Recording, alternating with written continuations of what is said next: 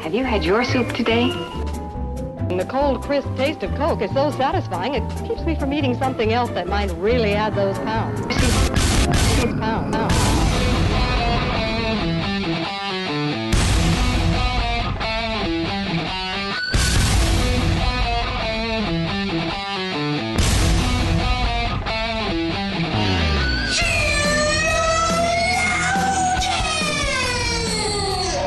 morning, good afternoon, good evening, wherever you are. Welcome to another episode of Sheologians. We are here today to put the he in patriarchy Oh, because the rules are made up and the points don't matter. love that show. Uh, so good. Um, my name is Summer Jaeger. I'm here with my beautiful co-host Joy, and um, we're gonna answer our everybody's burning question Uh huh. from last week. Right at the top. Right We at the spared top. you guys. Yeah, you guys don't have to wait. Um, so the so in my opinion, there are. I also have a runner-up. Okay. The thing is, is that my favorite album from the '90s is Weezer's Blue album, Okay. but my runner-up is Third Eye Blind's Blue album. Interesting. So both of them, I just I'm I- sensing a pattern. I also thought it was interesting that the, these two amazing albums, very 90s, both of them are just, to me, this is Oh, the yeah. 90s. Mhm. Weezer's Blue and Third Eye Blind's Blue. And I just think it's funny that they both have blue Are blue. albums and they're both blue and they both are just the jams. Are there How do you? are there better jams? no, there are no better jams in my opinion than those two albums. Huh. Okay. she says. Huh. All right. Huh, you're wrong. Um, in my personal opinion, and uh, some of you probably know where I'm going. I am so. Um, what's happening? I'm gonna go ahead and say the best album that was released in the '90s was the Lion King soundtrack. Um, I mean, obviously, I mean, it was good. it's stood the test of time. It has to the There's test of time. musical inspired. They did try to add a. We they all tried know to all add a song. What? Yeah. Ew. Why? Mhm. Who? Zazu sings a song. Who I is they? Get out. I just remember I was watching a kid, and I was like, "What is this song right now?" he was like, "This has always been in the, this has always been on False. here," and I was like, "No, no, No. no, no." Mm-mm. I have logged some hours listening to the Lion King soundtrack, and this is new, and it was new. Anyway, the original 1994 Yeah. Lion King soundtrack. I'm not talking about the one with Beyonce or whoever No. was in the live action one. No. That's not what I'm talking about. I'm talking about Whoopi Goldberg, Jeremy Irons, Cheech Marin. Come on, Cheech. They have everyone. Hans Zimmer, Elton John. Okay, but Come the on. sweater song. Come on. It is great. My runner-up was Yeah. Um, every, everybody else is doing it, so why can't we? By the Cranberries. I could I name a song off that album? I yes, you can. What? Linger. Oh, that one. Okay. Come on. Yeah, no, those are classics. Those transcend the '90s. I just love the Cranberries. Well, Joy, you just can't be right about everything. But this one I can be. Is that what you were gonna say? If you had my answer, oh, you could be. everything's blue, guys. Everything is blue. um. So anyway, hi. You can leave us Hello. a voicemail and let us know what your favorite '90s album is. Did we get it wrong? We didn't. Was I right? I, didn't get it wrong. Um, Tell me if I was right. you can leave that voicemail at If you're calling to tell Summer she's right, it's you may four leave your seven zero voicemail. four six five zero four seven five. Uh, you can join us in our endeavors of podcasting and book clubbing at patreon.com slash sheologians. Just come and check it out. We have a store. You can buy stuff. Shopsheologians.com. Get your feminism is poison gear. Um, let's see. What else do we have to tell them? I'm right about the 90s. this is the majority of what was on my mind. Um Yeah, I don't know. My mind is blank. I'm so tired. I'm so tired. Yeah. I've been just hiking Oh. so much lately. Isn't it great? yeah. Um, yeah. Mm, What do you mean? Just the thing about the thing I'm discovering is that I like the process. Mm-hmm. Um, I don't like being at the top. Okay. I don't. So, um, I'm terrified of heights. Okay. So I don't like that. And also in general, I'm hiking with four children. who I'm just imagining falling off the side of the cliffs. That makes it different. or Sometimes just you're not so much afraid of heights as you are afraid of heights for other people. your children that Yeah. could I'm imagining someone like falling and breaking an ankle, and then I'm thinking in my head like, could I carry this person down a mountain? Um, if I keep working out, maybe in a couple years, Uh-huh. but not right this moment. so can Janny and I carry these people down the mountain? yeah, because Mm. I'm not sure. Anyway, but it's just um, it's been fun, but I feel just so ready for a nap.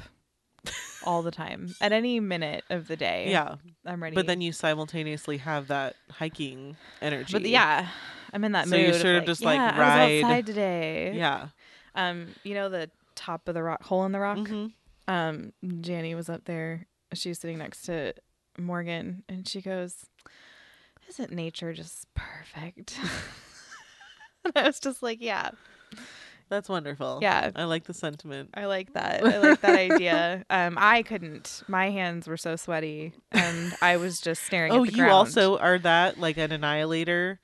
Like, see, to me, some people are afraid of heights, Mhm. and then there are people Mhm. that are afraid of heights and their hands and feet sweat, which means that if they were in a situation where they were high up, Mhm. they would their body would be trying to kill them Yes. by sweating. Yes, and making so- things slippery. So I I was looking at my my watch because it tracks like my movement, my heart rate, everything, Uh-huh. whatever. And so I was looking at the map of I want to know I wanted to know how many feet we climbed when we went up a mountain. Uh huh. And uh Why did you want to know that?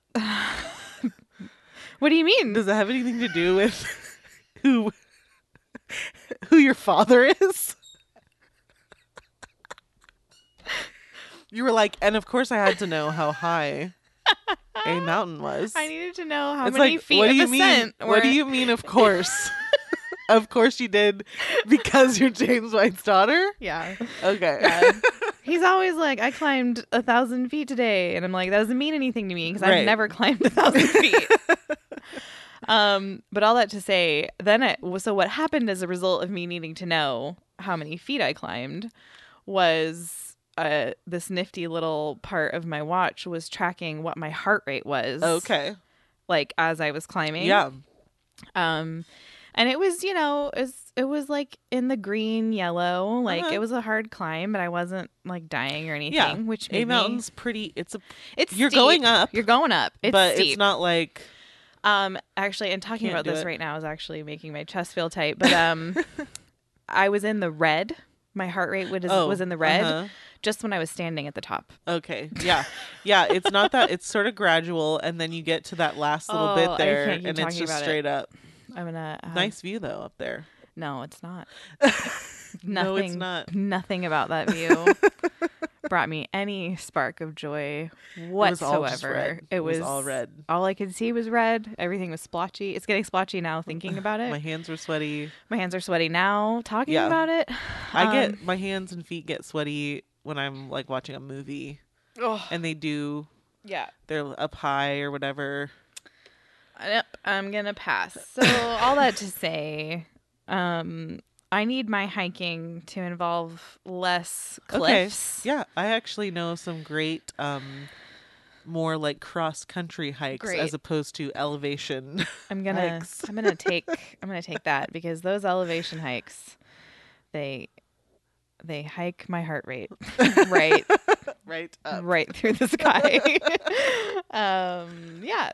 So anyway, Um, well, today we're about to talk to our guest. His name is Michael Foster, and he has a book coming out called "It's Good to Be a Man." And You know, we were going to attempt to tackle this episode by ourselves, but I'm so glad. I thought that's stupid. Yeah. Also, I just love um, Michael Foster has the kind of online presence that um, destroys the heart rates of all feminists everywhere, Right. especially the Yes. Christian variety. So, um, I really appreciate that, and um, yeah, enjoy the interview. All right, so as I said, we have a guest with us today. We thought uh, it's been a while since we have talked patriarchy, but it's been too long. And also, our guest has a book coming out. So, Michael Foster, thank you so much for joining us today. Yeah, it's uh, glad to be here. Tell us, um, well, tell us about your book first of all. When when can people grab it, and what is it about? Sure, it's published by Canon Press, and its uh, release date, bo- both for the hardcover and digital um, version on Kindle, is November thirtieth, two thousand twenty-one. So the title of the book, "It's Good to Be a Man," uh, a what is it? they changed the subtitle on me, a handbook for godly masculinity. So So, why does anybody need that? Well, that's a great question. Uh, the reality is that sexuality, both men and women, has been under attack for a long time. Uh, and I think the tendency, and this is something we argument we try to present in the book, is that it's not really men versus women. Mm, It's the war is on sex itself, as in gender, as in uh, in the beginning God made man, He made man male and female. So the there's a move from the devil, the move from paganism, to uh, to either make the sexes interchangeable or to blur them. Right. So we call Mhm. that uh, we call that androgyny. And so the book is about why it's good to be a man. And people say because we live in such a reactionary time like oh so you're saying it's not good to be a woman? And you say well no that's not how language works. That's a really dumb comment. Um, uh, no it's good to be a woman too. And someday maybe we'll write that book um, but we got to start somewhere. Right. and we wanted to start with something that has been on our own heart as guys that grew up in broken families and a broken time wanting to please god with who he made us. So the book is all about the goodness of masculinity. How do we reclaim it? What went wrong? What does it mean to not just be a good man in terms of virtue but good at being a man in terms of living out your god-given sex? Right. So, you actually touched on the first question that I had for you, which was you said in the book that androgyny is a key element in the Devil's Project. And that spoke to me a lot as somebody who uh, I talk to a lot of women. And what you would hear from, I think, even, you know, women that are in solid Orthodox churches who subscribe to, you know, would say they subscribe to the Westminster. Um, what I hear from them a lot is that, uh, you know, sanctification is essentially gender neutral. Uh, and it reminded me of what you said in the book and something that we've been talking about. So, what do you, why would androgyny be a key element in something that the devil would want? Well, there are no humans. There are male and female. Humans, a general category that we just use to refer to mankind, right? But we all exist as either male or female, and that's part of our destiny. Like men were made from dirt, women were made from men. Men were uh, brought to the garden, women were brought to the men, right? Man was Mm. charged to, to work the soil to expand God's uh, garden sanctuary the woman was charged to help the man. Like from the very get go, they're different. Even when you look at uh, not just the creation, but the fall. In the fall, the curse isn't put on man and woman in identical ways, it's sex specific. Mhm. And the things that men and women struggle with are very different. It, here's some, I mean, these are, this is stupid, right? The fact that I had to write this book is stupid. The fact that I have a Twitter following is stupid. The fact that I'm doing this podcast, everything's stupid. Okay. yeah. That's how simple this stuff is. right. Um, we live in a we live in an insane time, and we have to remind ourselves that like if, if this book does well, and I hope it does, it's not it's not because we're geniuses. It's because we live in dumb times. Mm, okay, Yeah. like everyone used to know this. most violent offenders in jail are men. And it's because we have more testosterone, we have more aggression. And that, when aimed towards a godly purpose, when reordered by the Holy Spirit according to God's design, that turns into conquering and pushing out this world that's fallen and protecting those that are behind the boundaries. That's the form it takes. Now, when it's ordered according to sin, according to the kingdom of the devil, well, then it's very selfish. And there can be such things as the evil patriarchy. Jesus says your father's the devil, right? So we know there's such things as the evil patriarchy. And that's when you take the good gifts of God and they're twisted to selfish, ungodly purposes. And so we see men uh, have more aggression. Now, it's funny that that comes up because you get to First Timothy 2. Everyone wants to talk about women being submissive and, and quiet and all that stuff. But listen to what Paul says. He says, Therefore, I want men in every place to pray, lifting up holy hands without wrath and dissension. Likewise, I want women to adorn themselves with proper clothing, modestly and discreetly, not with braided hair and gold or pearls or costly garments, but rather by means of good works, as is proper for women making a claim to godliness. Right. So that's interesting. There is a warning for men and a warning for women. The warning for men is attached to anger or strength or the desire to, to fight, right? Wrath and dissension. To women, it's connected to a desire to uh, come across as beautiful that can be twisted into ungodly vanity and modesty. And so even our sins often are gendered. Mm-hmm. Men and women, they struggle with different sets of sin. There's a commonality. Some men can gossip, women can gossip. Women gossip more than men. Why? Well, because women uses use their words to create relationships, to create nurturing. That's what women do. They come in and help. Women are awesome in that way. But that ability to create relationships and in, in uh, kind of a nurturing atmosphere, when twisted, destroys relationships. If a guy is mad at a guy, we beat him. We take our fist out and we fight. Right. If a woman is mad at a woman, they destroy their reputation. Right. Right. Yep. And that's the differences. We these are and everyone knows this except dumb confessional women on Twitter. Right. That's, That's so the only true. people. It's the only people. And the thing is, they're lying and they know it too. Because what do they use to tear, tear people down? They use their words. And that's why Paul's always warning women about gossip. Well, is that because men don't gossip? No, it's just more concentrated due to their sexual nature, due to how they, you know, not uh, sexual in the eros or erotic, but referring to their being, who God has made them to be. And so this, our book is just talking about how God's design is good. People say like uh, people get mad at me when I say masculinity or aggression is good. Aggression is bad when it's ordered to ordered according to sin, but not when it's used to protect people not when it's uh, a, a, a, father trying to protect his his uh, son and daughter, his wife, and etc. And so we just got a lot of things backwards. So what we tried to do in the book was lay out some big basic principles that would help people see through the sort of craziness of this echo chamber of insanity, as I might have already said, depending where you decided to edit. no, we missed that. That was, that was good. Okay, well, so going back to the fall, this is a conversation that, I mean, I've been in multiple times.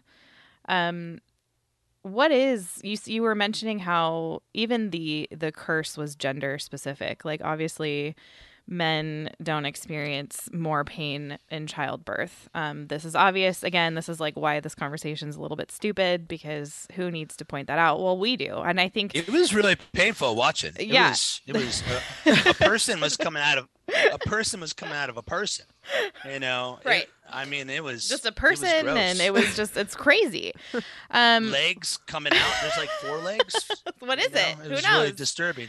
Uh, Yeah. we don't want to assign anything at birth. But anyway, um, so let's, I, I want to briefly talk about what is the curse to women? What does it mean that her desire will be for her husband? What is that?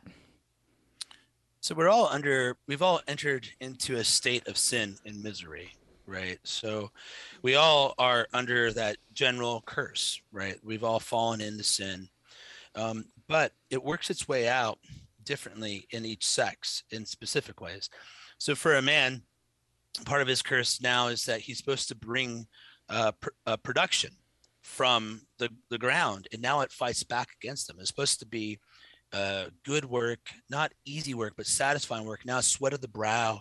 Now the the garden that he's supposed to be able to work in and enjoy is like fighting back at him, thorns and thistles, right? And so that's where it is for the man. It's his in his center of productivity. With the woman, same thing. Uh, she is a helper. She is to help Adam, and now she has uh, not only just pain in childbearing, which was supposed to be something not painful, which is hard to believe, right? But also pain in her relationship. So as Adam goes out and, and produces in the world, the world's pushing back on him. And as she tries to help Adam, uh, and that's how she's productive, she's met with struggle too, an internal struggle, right? Where she wants to rule over him, just as sin wants to rule over Cain in Genesis chapter four. She wants to rule over him. Now, some people take that too far. It doesn't mean that every woman is like this feminazi or something. It just means now there's a inclination um, to not follow her husband's lead in the fall, in the curse. And just like there's a disruption in the relationship now that she has with bearing children, which I think is be not just labor, but extends to the entire process. Mm. And so that's the curse. The curse is uh, ultimately on fruitfulness, on a productivity, on the ability to bring fruit from the womb and fruit from the soil. And all that you know that's we call it the creation mandate but it also can be called the cultural mandate because just as you shape uh, the soil to make you know agriculture that then leads to uh, other aspects of culture and society. Just as a woman uh, brings fruit from her womb she also shapes the, the people who they become as a mature individual. And so that's where the struggle is. And the gospel is the key to all of us um, actually having victory over those things the gospel is a key for a man to go out there and throw himself into the difficulty of life because he believes that uh, his purpose is to glorify God and his hope's not in this world, but in the world to come. And therefore he can suffer. And the woman, she can submit to a man, though he's sinful and imperfect, and she can trust the man because ultimately her trust and hope is in Jesus. And so what you'll see, it's weird when you get in the world, world of patriarchy, is that one, you've got the feminists and the the complementarians that are actually feminists often not always but often mm-hmm. kind of hated on you. But you you do have these guys that have kind of swung far the other way and are legit legitimate misogynists. Like they literally think women aren't made in the image of god. They think that women are all evil and that women will never submit to a man right? Mm. well, my wife submits to me and i don't have to demand it. You know i don't i think in like twice in a 22 relation 22 year old relationship 18 years married that i've had to say hey you need to follow me. You really need to submit in this. Mm. and even then i wasn't like it's not like i got a card that's got the word submit written on it and i like slam it down on the table. You know like submit. Right right. Uh, you know like it doesn't that's not the nature of our relationship. We actually especially you know you get about five years in to marriage it gets good 10 years better. When you're approaching 20 man it's it's fine wine um, that stuff's not a problem. And so it's hard for those guys to believe it. So you actually get people attacking this from both directions. You find yourself in the middle. And I got people telling me that like I'm a liberal. And I'm like, man, this is that's always weird. This is intense, right? You know, but that's you do have to keep in between the ditches, and it's very difficult. And the thing is with the feminists, this is what I see a lot of people do online. They let these feminists trigger them, and they're very reactive to them. And so ultimately the feminists are always leading the, the um the discussion. And so in our book i don't know if you noticed this but we just avoid a lot of the same old same old stuff right. you know? Like we don't we don't this book is about why it's good to be a man. We don't spend almost any time at all on first timothy 2 and whether or not women should teach in churches. Right. you know they shouldn't right? It's like like i wish we had a verse like first timothy 2 on baptism right right. right I mean, no First kidding. Timothy two is like is about as clear as can be. right. And it, you know, um, but we don't we didn't want to do that because we we wanted to get to the issues um, under the issues and not let these people set the agenda. And we do so often. The, the, they're out there in front, and, fem, and and the complementarians or patriarchal guys tell themselves that they're defending, and they're really just reacting. Right. And so they're always they're always uh, behind, and never in the front. Right. Well, and isn't that I think you had a really great article that was helpful to me a couple months ago on I think what you're talking about right there has a lot to do with all the talk about the dishes. Like I saw this pastor a couple months ago, really popular, thousands and thousands of followers, and his whole tweet was like, "Men just do the dishes." And it really Yeah. it really bothered me because I thought like how are is, is I think this might be more of that stupid conversation honestly, but it's like how on earth are we still talking about how is this the battlefield? Why how and how have we allowed the church to believe that this this is a battlefield? Isn't it just a symptom of something? It is. So uh, that it's a weird thing when you start thinking about sexuality and listening to sermons on it and reading books on it. And I, I love to read radical feminists, and Me too. I, I prefer them. I prefer them over Christian feminists. Christian feminists are such liars. Right, the radical ones are honest. They're very honest. Yes. Firestone, Betty Friedan, Simone Beauvoir, all these people, they just they they, they tell the truth. Um, well, they tell what they believe. Maybe Right. better way Right. to put it Right. um, and, and you don't have to get through all the smoke screens. But it was interesting to me how often dishes came up, and then I see these kind of soft, you know, nice guy pastors always telling guys to do the dishes, Yeah. and I was like, "What is this weird? obs- You know, like, uh, don't you guys have dishwashers or children? Right. Right. You know what I mean? Like, yes. my kids just clean off the plates and stick it in there, and like, I'm not beyond doing the dishes. Like, who cares? right. you know um so I, I- I got interested in it and i saw this whole thing that matt chandler did this about how guys should go go to bed tired right Hmm. and how and so it was interesting the subtext was very revealing so the idea is that when you get home that you should immediately find out from your wife how you can help her okay because she's been working all day right she's had to stay at home with the kids and all this and i think to myself what do you think i was doing all day Right. I was working too, right? I am tired too. She's tired too. Right. But here's what it is she is paid the ultimate sacrifice in a complementarian feminist mind. So complementarians aren't all the same. Some are really good, like Owen's awesome, right. like Gavin Peacock's good. There's a lot of good guys out there. It just really means, but most of them, like Chandler, they call them soft complementarians or really just egalitarians.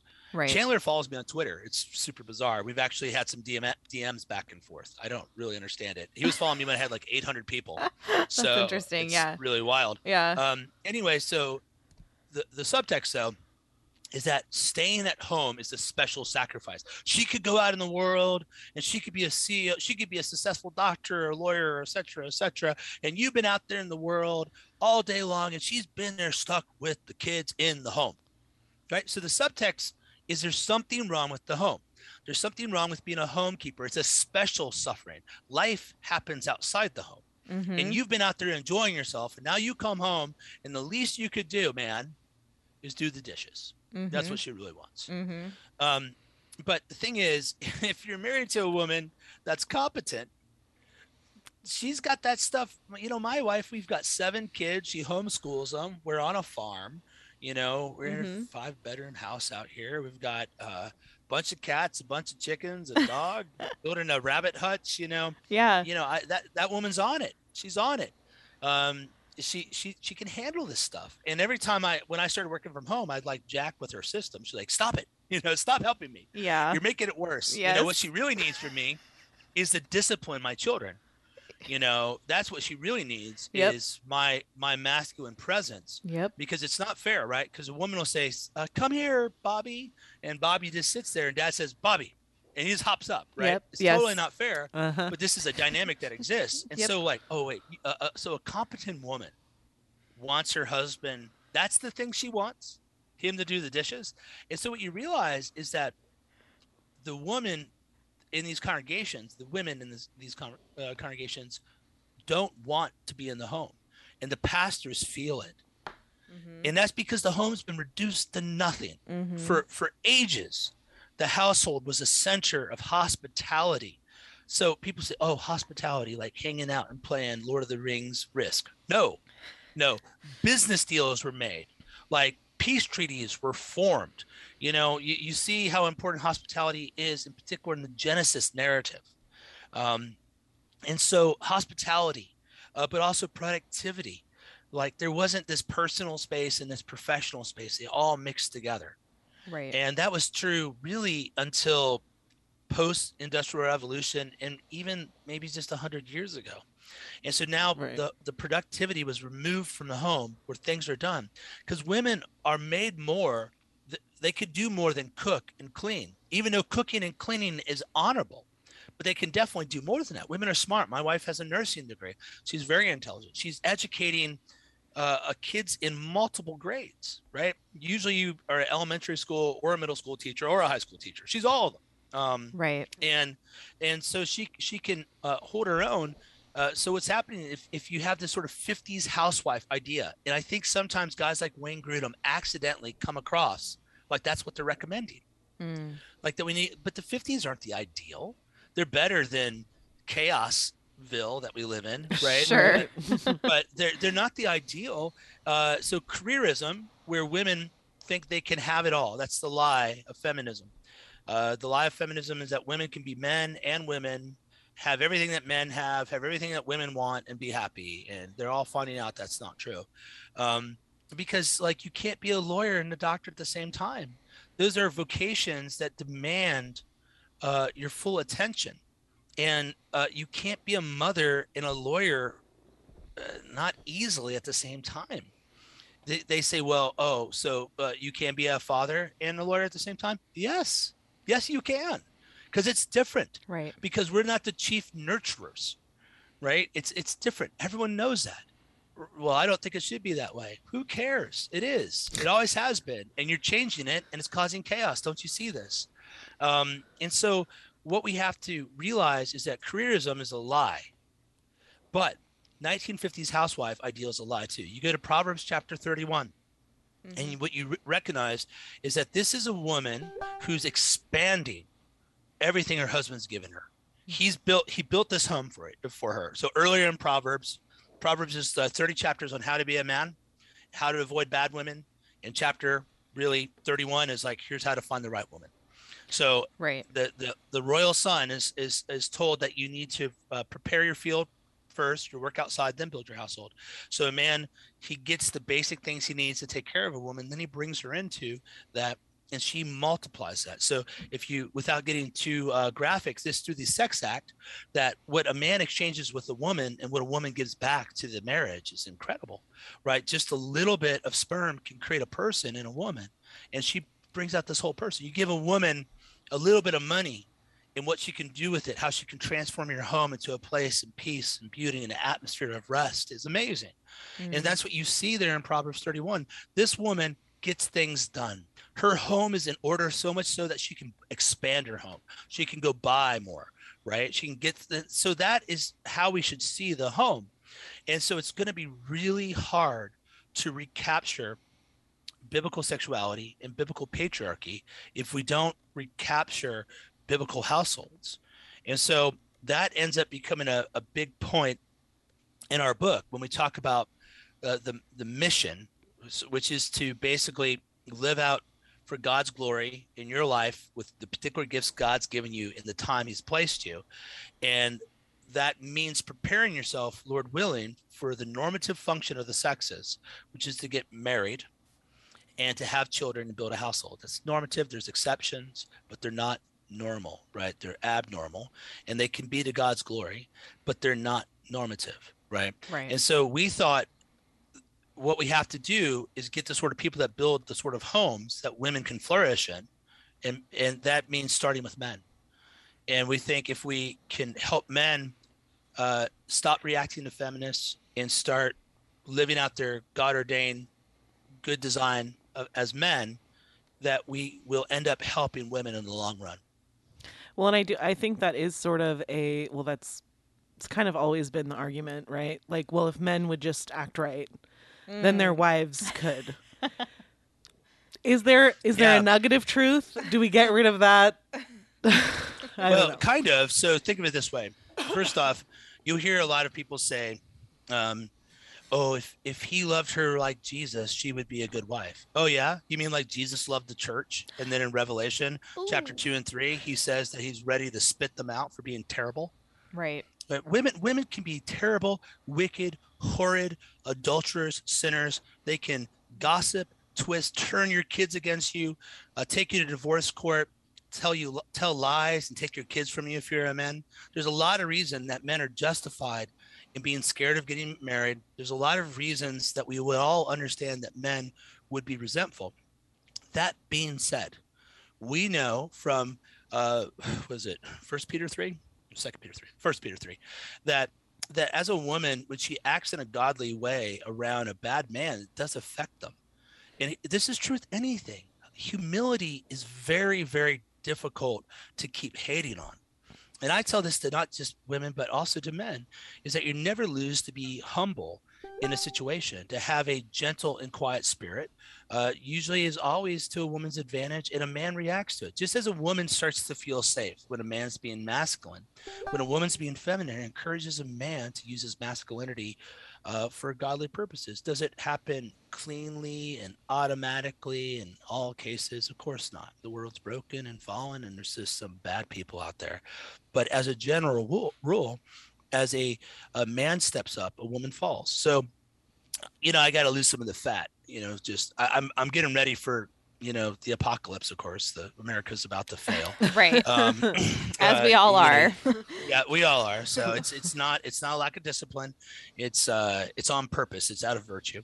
Um, but I remember when I was toning up just to try to get a handle on my health that I started running and I didn't tell my wife I was going to run. I just ran two miles every day when I got home back. From, I got back from work. It didn't matter if it was snowing or a thunderstorm. I ran in all of it. I ran in like a, a, a tornado warning. I was like, Hey, I'll be right back. Um, so I did it. And, um, and now my wife is naturally healthy and, and very thin. And, um, but she, we had just had a baby and she wanted to lose some of the baby weight. And she's like, Hey, can I, is it okay if I start running too with you? I was like, yeah, that'd be great. I didn't have to tell her, you know, I didn't have to demand it. Right. Like when I was taking my taking my own health seriously and just going out there and doing it, she wanted to follow my lead. And what guys have to ask is, are men meant to be leaders? And if they are, when they take steps towards leadership, doesn't it follow that women would respond to that leadership often? They do. And the problem is that guys think they can just command a woman into obedience. You can't command and force and leverage anyone into obedience. That's not how it works. Command has to proceed from presence, right? Like Jesus had real authority. They they heard it in his words because it, of who he was. And when a man is uh, d- developing godly virtue and character, and then he speaks, people feel it. The women feel it. Women are dying for masculine men. Mm-hmm. And even the most rancid uh, feminists will, uh, I said rancid, that's not a word, rancid. it is now. It's ratchet it is. and rancid. Yes, rancid. That's right. That's, that's, what I was going for. Um, that uh, they, I've seen them get a strong man in their wife, their life, excuse me, and they uh, are, immediately, they start becoming more feminine. Mm-hmm. And so it's kind of like if you think about wheels, on a car, you know, they kind of they keep each other on path when they're rightly aligned. Right.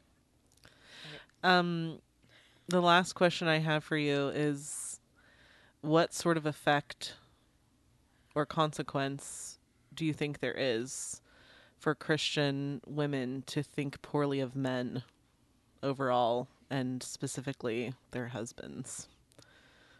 It's it's going to be a miserable life because we're half of the world right?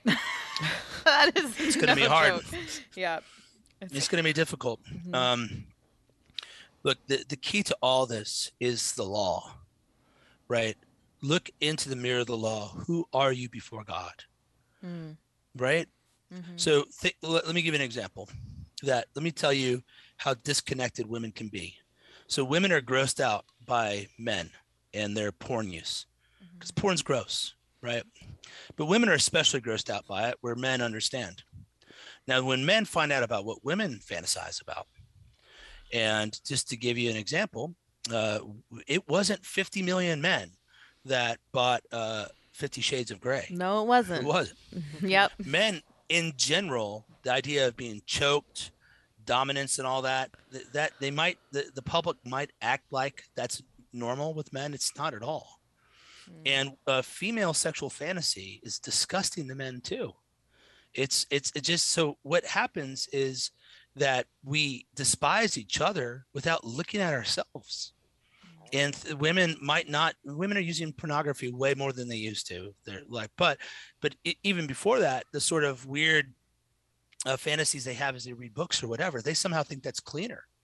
But it's not. It's not there's degrees of sin, sure, Sure. there's different steps but it's wicked too. And what i would tell any woman is that look you can't control your husband. And really he can't control you but you can control yourself. Take responsibility for your own sins. Be humble in the sight of the lord. And as you're working on your own sins as you're practicing repentance and asking god to strengthen you by his spirit to produce holy fruit in your life that humility uh, protects you from resentment. Most women that resent their husbands in a sort of pathological way um, have given themselves over to victimhood and given themselves over uh, to self pity, narcissism, just self focus. They're really not pursuing sanctification, is what you find a lot of times. Same thing with guys. I- I'll tell you a story. Um, this guy calls me up. Yes, I I don't do this anymore, but I used to take calls. And this guy says, "Hey, I want to talk to you about something that's a little uncomfortable." And it's just like me and my wife's uh, sex life isn't what it used to be. And i was like okay. And he's like and i just don't know what to do about it. And i said hey can i i just had a kind of a i don't know sixth sense going on here. I said is your wife fat? And he said yeah she's put on a lot of weight. And you're not attracted to her because she's become fat. And he was like yeah. And i said can i ask you a question? He said yeah. I said are you fat? And he said well i'm not in the shape i used to be and I said, that sure sounds like code for your fat. Um, and he said, yeah. And I was like, look, man, I'm not, I'm, I'm not trying to say we shouldn't let ourselves go in marriage. We should try to keep our health up, right? We all fall apart, right? Like we're under Right. the curse. This is all, we're all going to die, but for the sake of health and, and it's a wonderful benefit to enjoy each other's beauty, but he can't make his wife be skinny but he himself isn't taking it serious. And I just like, look, why don't you work on your own lack of discipline? And then, and then when you do call her, you say, babe, you know, I've been taking my health serious and it's, it's, it feels great. I feel so much better. I sleep better. I would love for you to, to join me. Would you come to the mm-hmm. gym with me? We don't spend enough time together. Come to the gym with me once a week. Right. When you do that, as opposed to saying, I'm just not turned on the way I used to be because you're fat. Right. I mean, you can take that pathway if you want, man, but I think uh, it's going to be uncomfortable. Um, and so, what I, I always try to recommend to people to work on their own stuff, Mm. right? And and then out of that, just comes moral authority because people see that you take sin and you take discipline seriously yourself, and it's not just selfish motives. Right. Lead by example. Well, and yeah, and not minimize your own stuff, Right. but maximize the other person's thing. Yeah, I've been. Who con- wants to be unhealthy, right? No one. Like, No one. Mo- most people feel trapped. They feel trapped in Right. habits and whatever.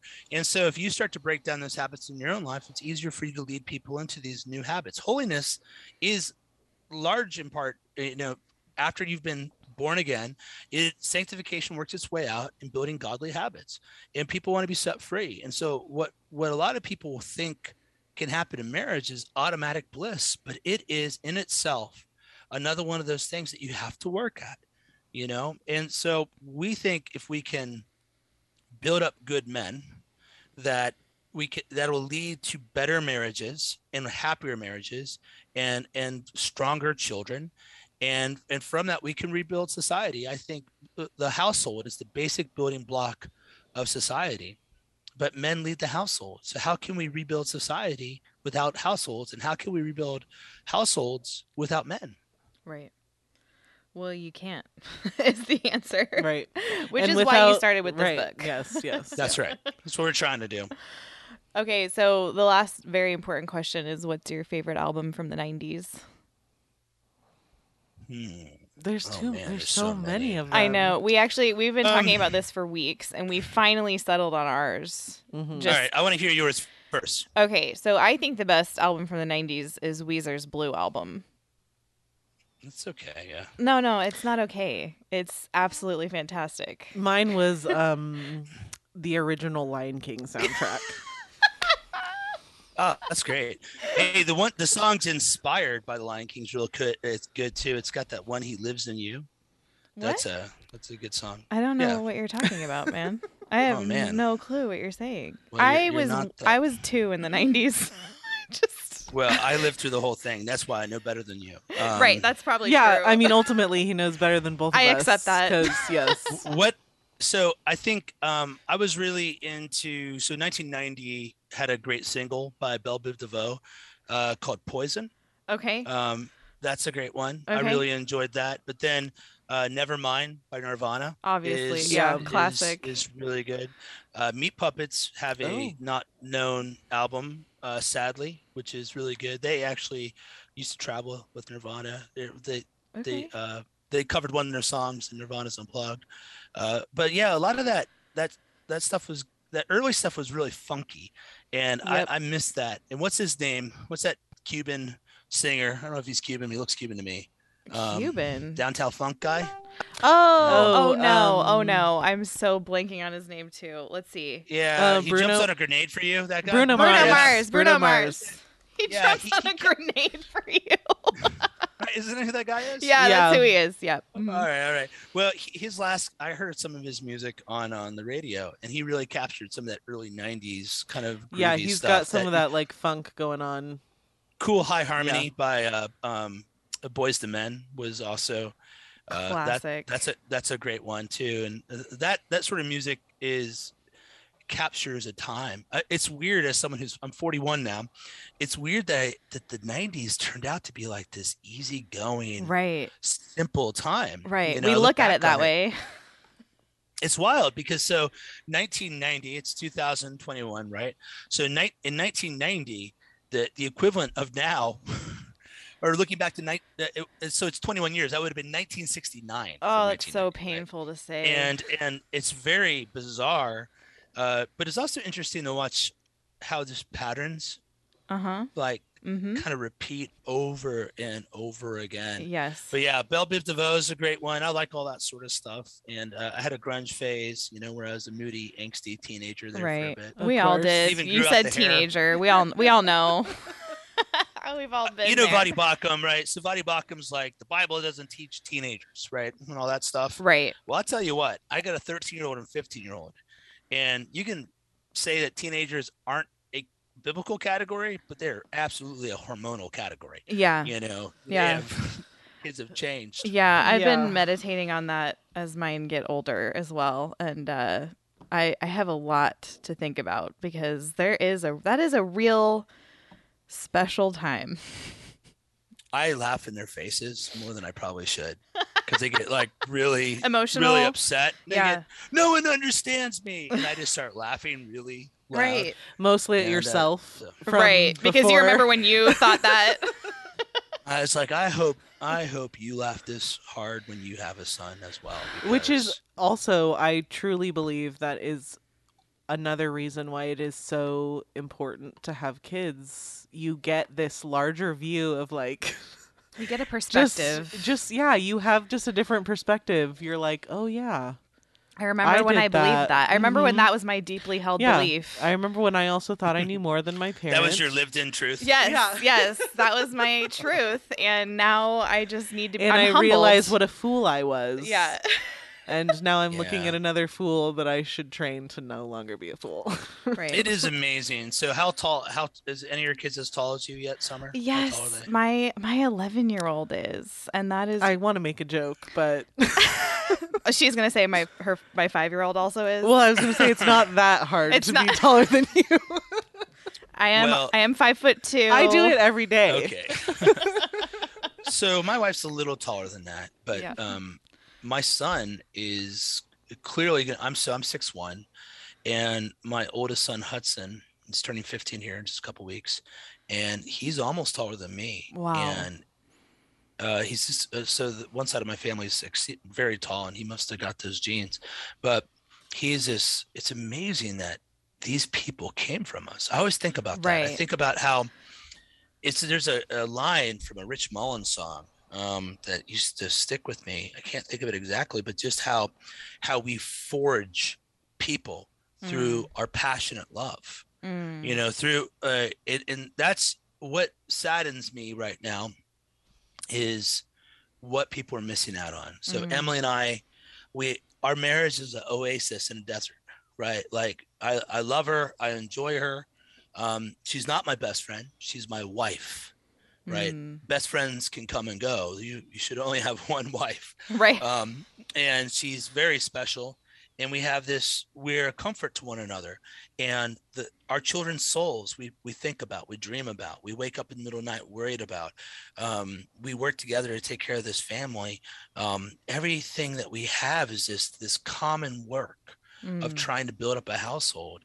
And i see people out there being fed lies of feminism and uh, uh, where these women are taught to delay to delay delay Mm. until they end up missing out Right. or, or or step and- and by god's grace some of them you know get married after 30 or whatever and they're able to have children and it's, it's good praise the lord right. even one kid but they're missing out so much and i see these guys too that think all women you know like i'm sure um i'm sure you get pushed back from guys too that you're, you're just not feminine enough or whatever mm-hmm. there's all these guys out here that, that there is a sort of misogyny that exists um, uh, a sort of hatred of women. It, existed pre uh, right right before the uh, reformation. It was a big deal too. There's a book by Steven Ozment when fathers ruled. He talks about in the first couple um, chapters of that book. And then i think um, there's another book called popes and feminists which i can tell i don't know if she cites them in the end notes but she definitely was reading it because she, she she nails it where there Mhm. was really an attitude that women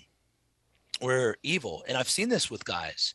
And I'm like, yeah, there's evil women, no doubt about it. But there are awesome, godly women that in a marriage through the fires of sanctification will grow and mature like who Emily was and who I was and who we are right. are very different people right. and uh, what I want to see is happy marriages. I want to see the fruit of the womb. I want to see godly children that grow into godly men and women that we can uh, build godly culture with. And that's that for us, that's the heart of what we're after. You know, I read a lot of these books and I feel like they're just mad at feminists, and I'm not. I'm not Mm. really mad at feminists. I'm sad for them. I'm sad for people like Aimee Byrd. I'm sad for all those folks out there. I just think, man, why doesn't someone love you enough just to tell you stop? Right. The closest Right. you get is MacArthur saying go home, Right. but but I mean, not just in a sermon.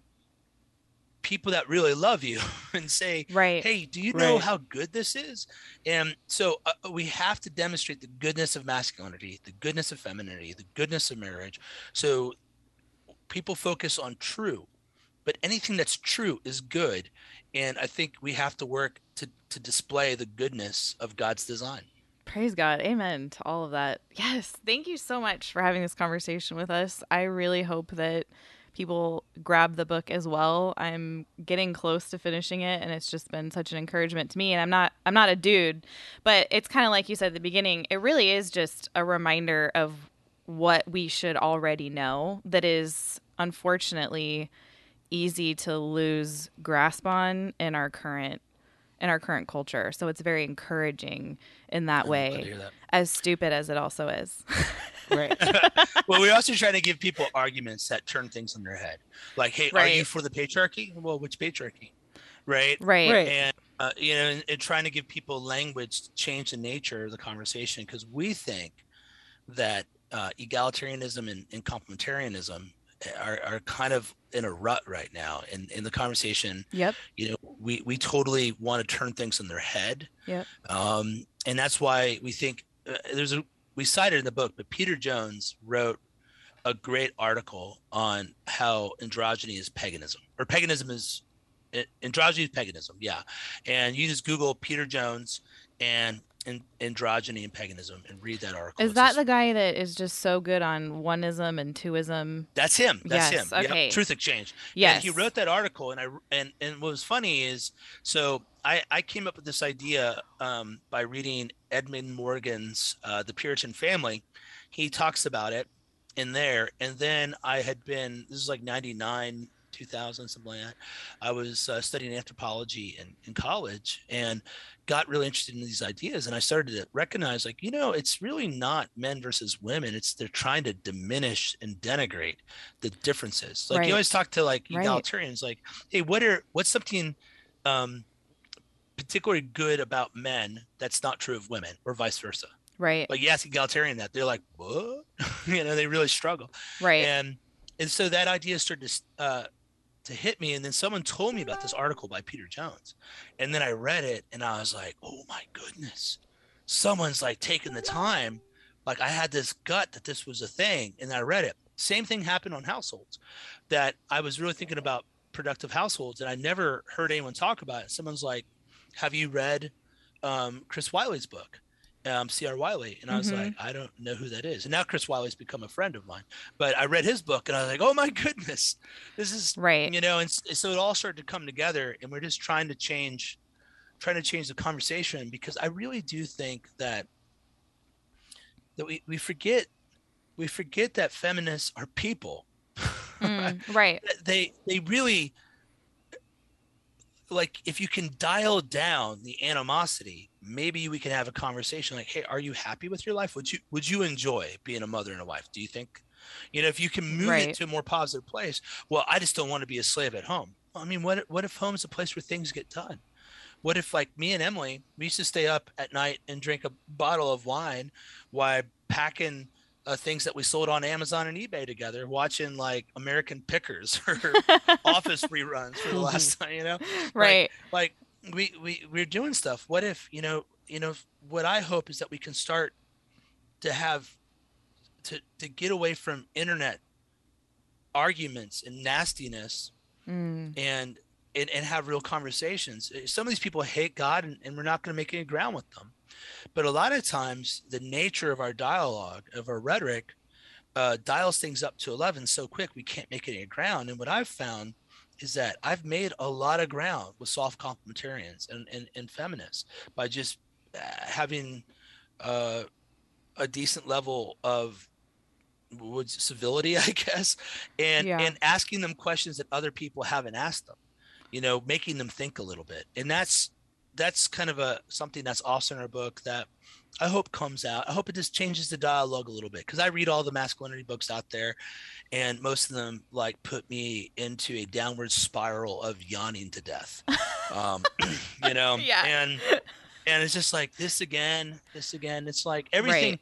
I always non. I always tell him like we, we got to be careful. Our content is it's good to be a man, not women can't do that, right? Right. Like right. we're trying to focus on a particular aspect, and and that's that's been again part of the goal of the project, and and I'm I'm I'm really overwhelmed um, to see how God is bringing more people to uh, this topic and and seeing good thinking and and better communication and better writing on it so i do think things are moving in a better direction it's a it's a big battle but you know Yeah. what the church was a couple hundred people back on the day of pentecost and here we are over the globe Amen. today so Amen. you know i'm not i'm not sweating it Amen. Well, you keep doing what you're doing. I think it's been extremely impactful.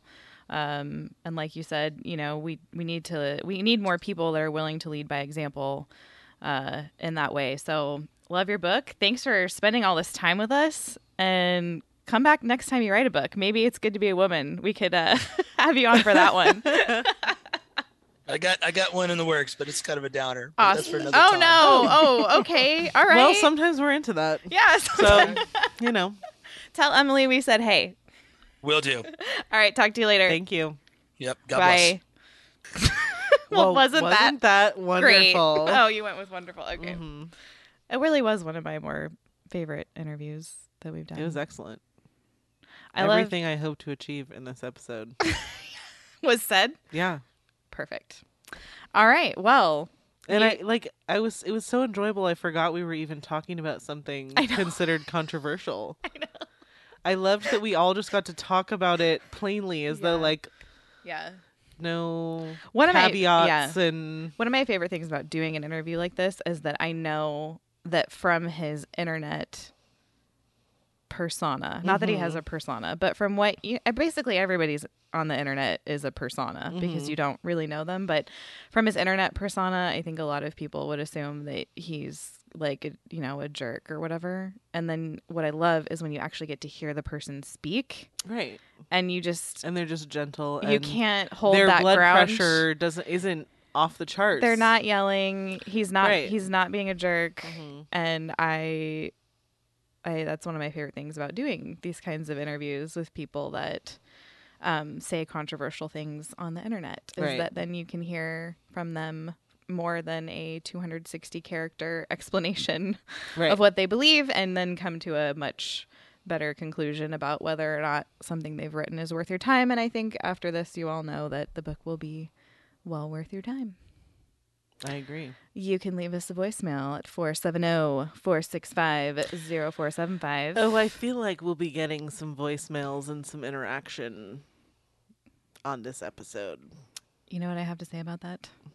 Do we need a code word for this episode? Oh, because this is one of yes. those Okay. that okay. So the code word. is blue Oh yeah. Well, okay. because right. it's the best. Well, that's not why I'm agreeing to it. Oh, I didn't mean to do that. I meant to play this for you. That's not why I'm agreeing to it. There you go. This is for oh, you, Oh, The clear winner. sure. You guys have a wonderful week. See ya.